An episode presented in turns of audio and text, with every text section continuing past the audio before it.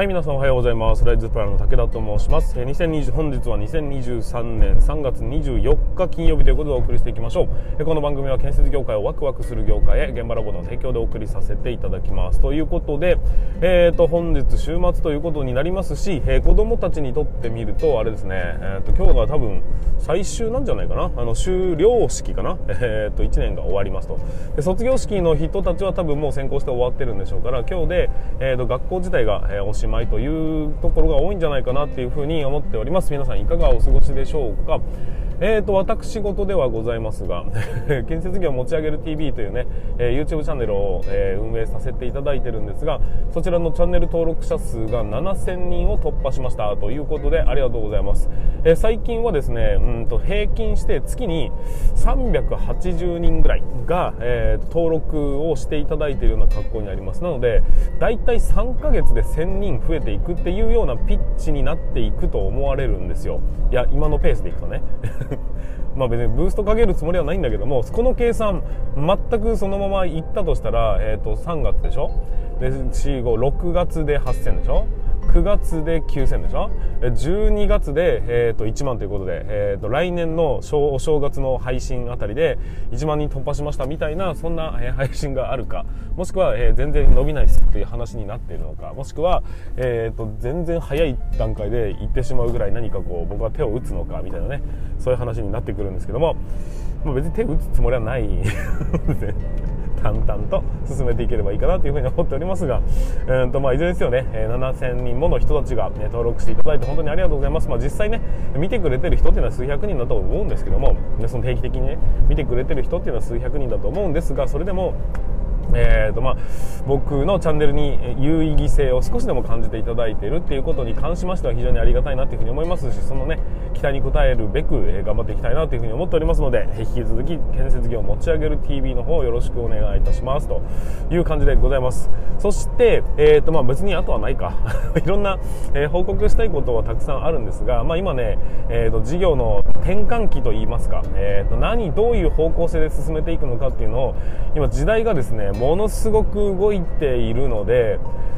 うんやっぱねチャット GPT から始まる AI 関係の、うん、と技術の革新性が非常に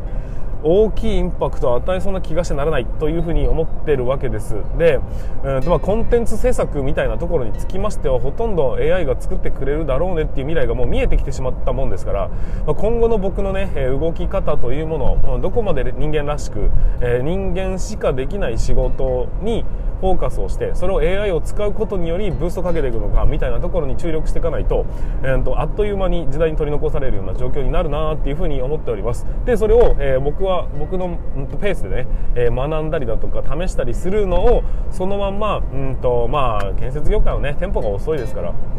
そのまんま、えーと、建設業界にワンテンポ遅らせて還元していくというようなやり方がおそらくですね建設業界にとっては一番心地がいいのかななんて思ったりします。本当はねどんどんどんどん前に進んでいってほしいんだが周りを見渡す限りそんなに早く進んでいく感じもしませんしまずは、えーと、足元のですね2024年の働き方改革に向けてまずは第一歩を踏み出すというところを目標に、えー、進めていきたいなというふうに思っております、えー、僕は自分で建設会社を持ってるわけではありませんので、えー、あくまで周りを見ながらそして周りの人たちがどういうふうな、えー、活動をしていくのかどこに焦っているのかどこが、えー、ウィークポイントだと感じているのかそういうところに着目をしながら、えーと、方向性を決めていくというふうなあくまでサポートの、え、事業をさせていただいておりますので何かねお困りのことがございましたらもしくは、え、なんか変だよと思うようなところがございましたら、えー、ぜひ現場ラボの方に、え、アイデアを投稿していただきたいと思います。しこちらのねコメント欄にも書いていただけると非常にありがたいなというふうに思っております。はいということで、えーと、本日も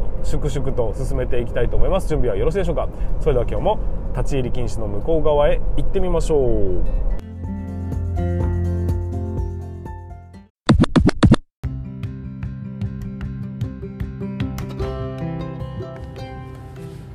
はい皆さんこんにちは。ライトプラン武田と申します、えー、建設業を持ち上げて楽しい仕事にするために YouTube チャンネル建設業を持ち上げる TV を運営したり現場ラボというサイトでは若手の育成働き方改革のサポートをしたりしております、えー、ということで本日も本題の方に進めていきましょう。今日の本題は何かと言いますと努力は裏切らないが場所は選ぶっていうそんな話をさせていただきたいなというふうに思いますので、えー、よろしくお願いいたします、えー、この番組は建設業界を 建設業界のさまざまな話題や部下育成の話働き方改革の取り組み仕事力を上げる考え方などなど車を運転する空き時間を使ってお送りさせていただきます。なので多少の雑音につきましてはご容赦いただきますということで、えーと、進めていきましょう。改めて言います、えーと、努力は裏切らないが場所は選ぶというようなお話をさせていただきたいというふうに思います、まあ、いろんな場面で努力をしましょうとか努力は大事だよっていうふうに聞いてきた 方もたくさんいらっしゃると思います。僕もその一人でやっぱ努力っていうのは大事だよねっていうふうには思っております。ただ一方でその努力が必ずしも実るのかって言われるとなかなか疑問だよねっていう部分もあるんじゃないでしょうか。どんなに頑張ってきたとしても全然報われないとか、えー、認められないとかそういうことっていうのは、まあ、往々にしてあるように思うんです。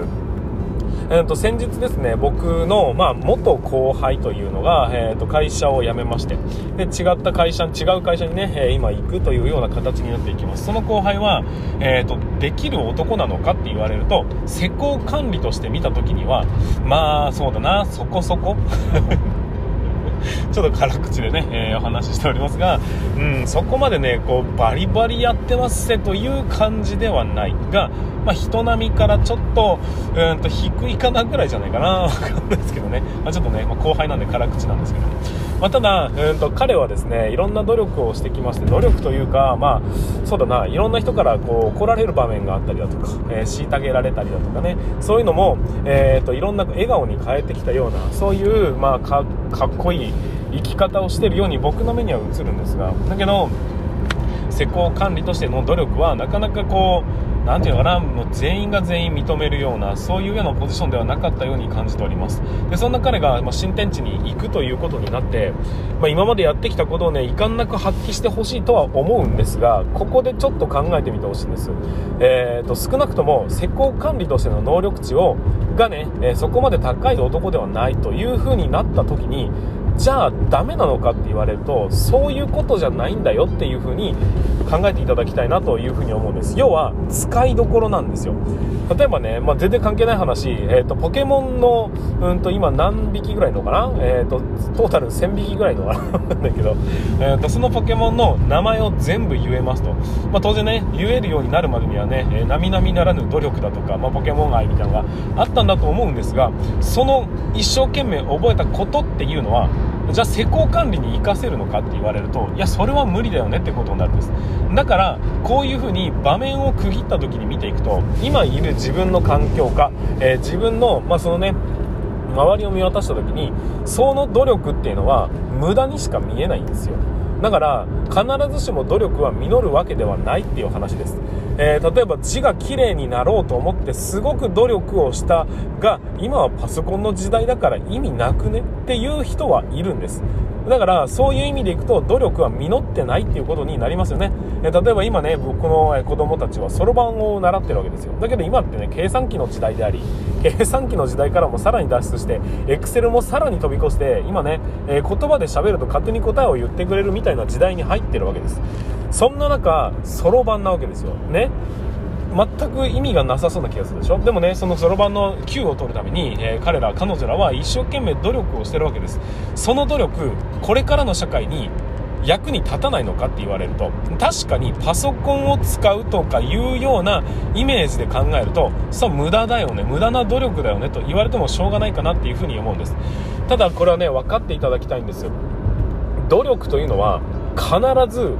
実るんです。うんと意味のない努力なんてものはこの世に存在しない。努力はすればした分だけ絶対に裏切らない何かしらのねスキルだとか、えー、何かしらの見識だとかそういうものを自分の中で入手してることは間違いないことであって必ず何かが成長はしてるんですよ。仮に本当に無駄なものがあったとしても努力をするっていうことだけで要は何かを続けることができるっていう人間になれたわけじゃないですか。そういう意味でもやっぱりね無意味っていうことはね絶対にありえないし努力はした分だけ絶対に裏切らない何かを手に入れてるっていうことは分かっていただきたいんです。ただし今あなたのいるステージで発揮できるのかどうなのか。今あなたのいる環境下において役に立つかどうかってなると話は別ですよっていうのは分かっていただきたいんです。努力はすればするだけ自分が成長することは間違いないんです。だって知らなかったことを知っているわけで知ることができたわけだって。できなかったことができるようになったわけですよね。だから何かしらの価値にはなってるんだがその価値を引き出しきれてないだけの話なんだよっていう話になるわけです。話をちょっと戻しましょう。えー、そのね、まあ、施工管理としては体制してるわけではないよっていうその後輩。何の能力値が高いかっていうと例えばコミュニケーションスキルみたいなものはめちゃくちゃ高いんです。分かりますかね？人と接する時にすぐ友達になったりだとか、えー、とすぐ、え仲良くなったり、まあ、すぐね、えー、と相手に信頼されたりみたいな。こいつはいいやつだっていう風に思われるそのスキル異常に高いんですよ。でこれがね施工管理に直結して役に立つかと言われるとまあ多くの人とね関わる仕事なんでそこそこ役に立つとは思うがただ一方技術屋として考えた時にはそこまで必要ではないんですよ。わかりますかね？うんと技術を